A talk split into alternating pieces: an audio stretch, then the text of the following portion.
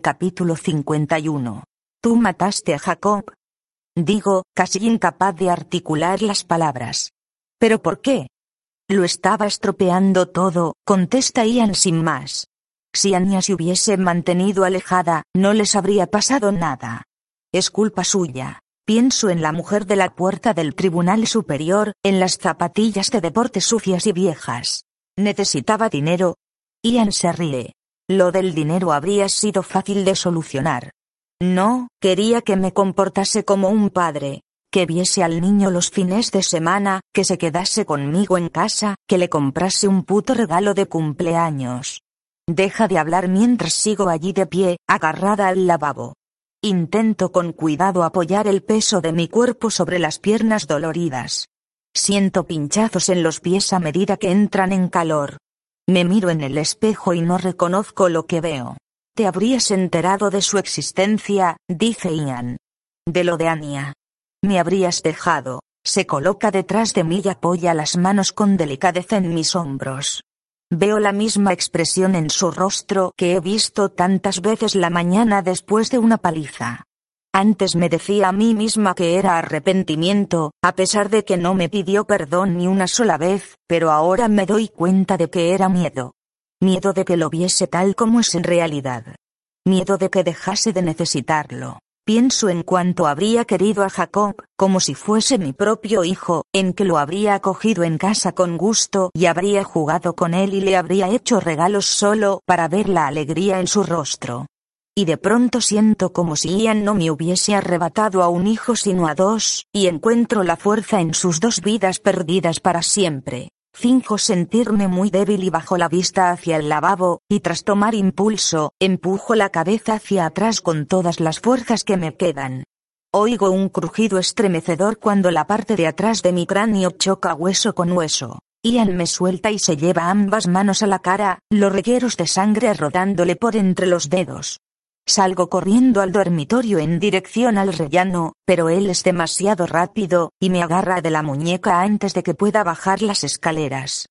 Sus dedos ensangrentados se resbalan en mi piel húmeda y lucho tratando de zafarme, le doy un codazo en el estómago y recibo un puñetazo que me deja sin aliento. El descansillo está completamente a oscuras y he perdido la orientación. ¿Por dónde están las escaleras? Busco a tientas con el pie descalzo a mi alrededor y mis dedos se topan con el listón metálico del primer peldaño de la escalera. Me agacho por debajo del brazo de Ian, extendiendo ambas manos en dirección a la pared. Doblo los codos como disponiéndome a hacer flexiones y luego me impulso con fuerza hacia atrás, estampando todo el peso de mi cuerpo contra él.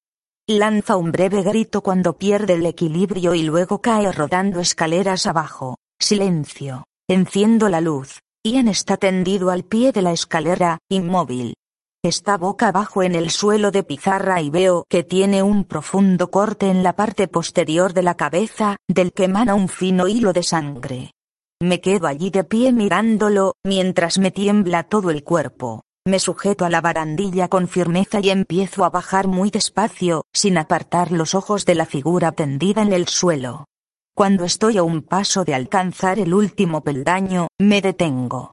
Veo un levísimo movimiento en el pecho de Ian. Yo misma respiro con dificultad, entre jadeos, y alargo un pie y piso con suma delicadeza el suelo de piedra junto a Ian, quedándome paralizada como si fuera una niña jugando a las estatuas. Paso por encima de su brazo extendido. Su mano me agarra el tobillo y grito, pero es demasiado tarde, He caído al suelo e Ian está encima de mí, encaramándose a rastras sobre mi cuerpo, con la cara y las manos ensangrentadas.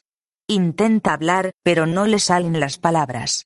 Contrae el rostro por el esfuerzo. Estira los brazos para sujetarme los hombros y cuando sube para colocarse al mismo nivel que mi cara, le clavo la rodilla con fuerza en la entrepierna. Lanza un rugido, me suelta, doblándose sobre sí mismo de dolor, y me levanto rápidamente. No lo dudo un instante, echo a correr hacia la puerta y trato de abrir el cerrojo, que se me resbala dos veces entre los dedos antes de poder deslizarlo y abrir la puerta. El aire de la noche es frío y las nubes lo oscurecen todo salvo un delgado jirón de luna. Corro a ciegas, y apenas he comenzado a correr cuando oigo los pesados pasos de Ian a mi espalda.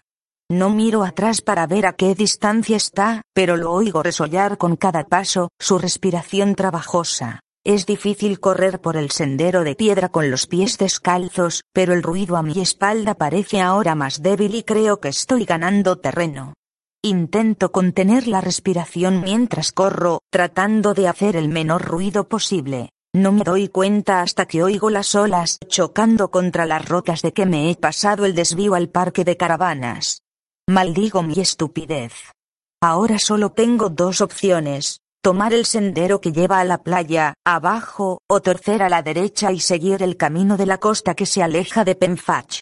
Es un camino que he hecho muchas veces con Boo, pero nunca en la oscuridad. Está demasiado cerca del borde del acantilado y siempre me da miedo que el perro resbale y se caiga. Vacilo un instante, pero me aterroriza la idea de quedarme atrapada abajo en la playa. Seguramente tendré más posibilidades si sigo corriendo. Doblo a la derecha y sigo el camino de la costa. El viento ha arreciado y cuando las nubes se mueven, la luna proyecta un poco más de luz. Me arriesgo a echar un rápido vistazo atrás, pero el sendero está despejado. Aminoro el ritmo y continúo andando en lugar de correr, y luego me paro a aguzar el oído. No se oye nada, aparte de los sonidos del mar, y mi corazón empieza a apaciguarse. Las olas se estrellan rítmicamente contra la playa y oigo la sirena distante de un barco en alta mar. Contengo la respiración y trato de orientarme. No puedes huir a ninguna parte, Jennifer. Doy una vuelta entera, pero no lo veo. Busco entre la penumbra y logro distinguir unos arbustos, unos escalones de madera y, a lo lejos, una pequeña construcción en la que reconozco una cabaña de pastores. ¿Dónde estás? Digo, pero el viento se lleva de un latigazo mis palabras y las arroja al mar.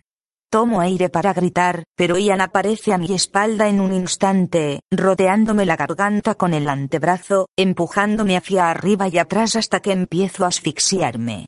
Le clavo el codo en las costillas y afloja la presión el tiempo justo para que pueda recobrar el aliento. No voy a morir ahora, pienso. He pasado la mayor parte de mi vida adulta escondiéndome, corriendo, sintiendo miedo, y ahora, justo cuando empezaba a sentirme segura, él ha vuelto para arrebatármelo todo.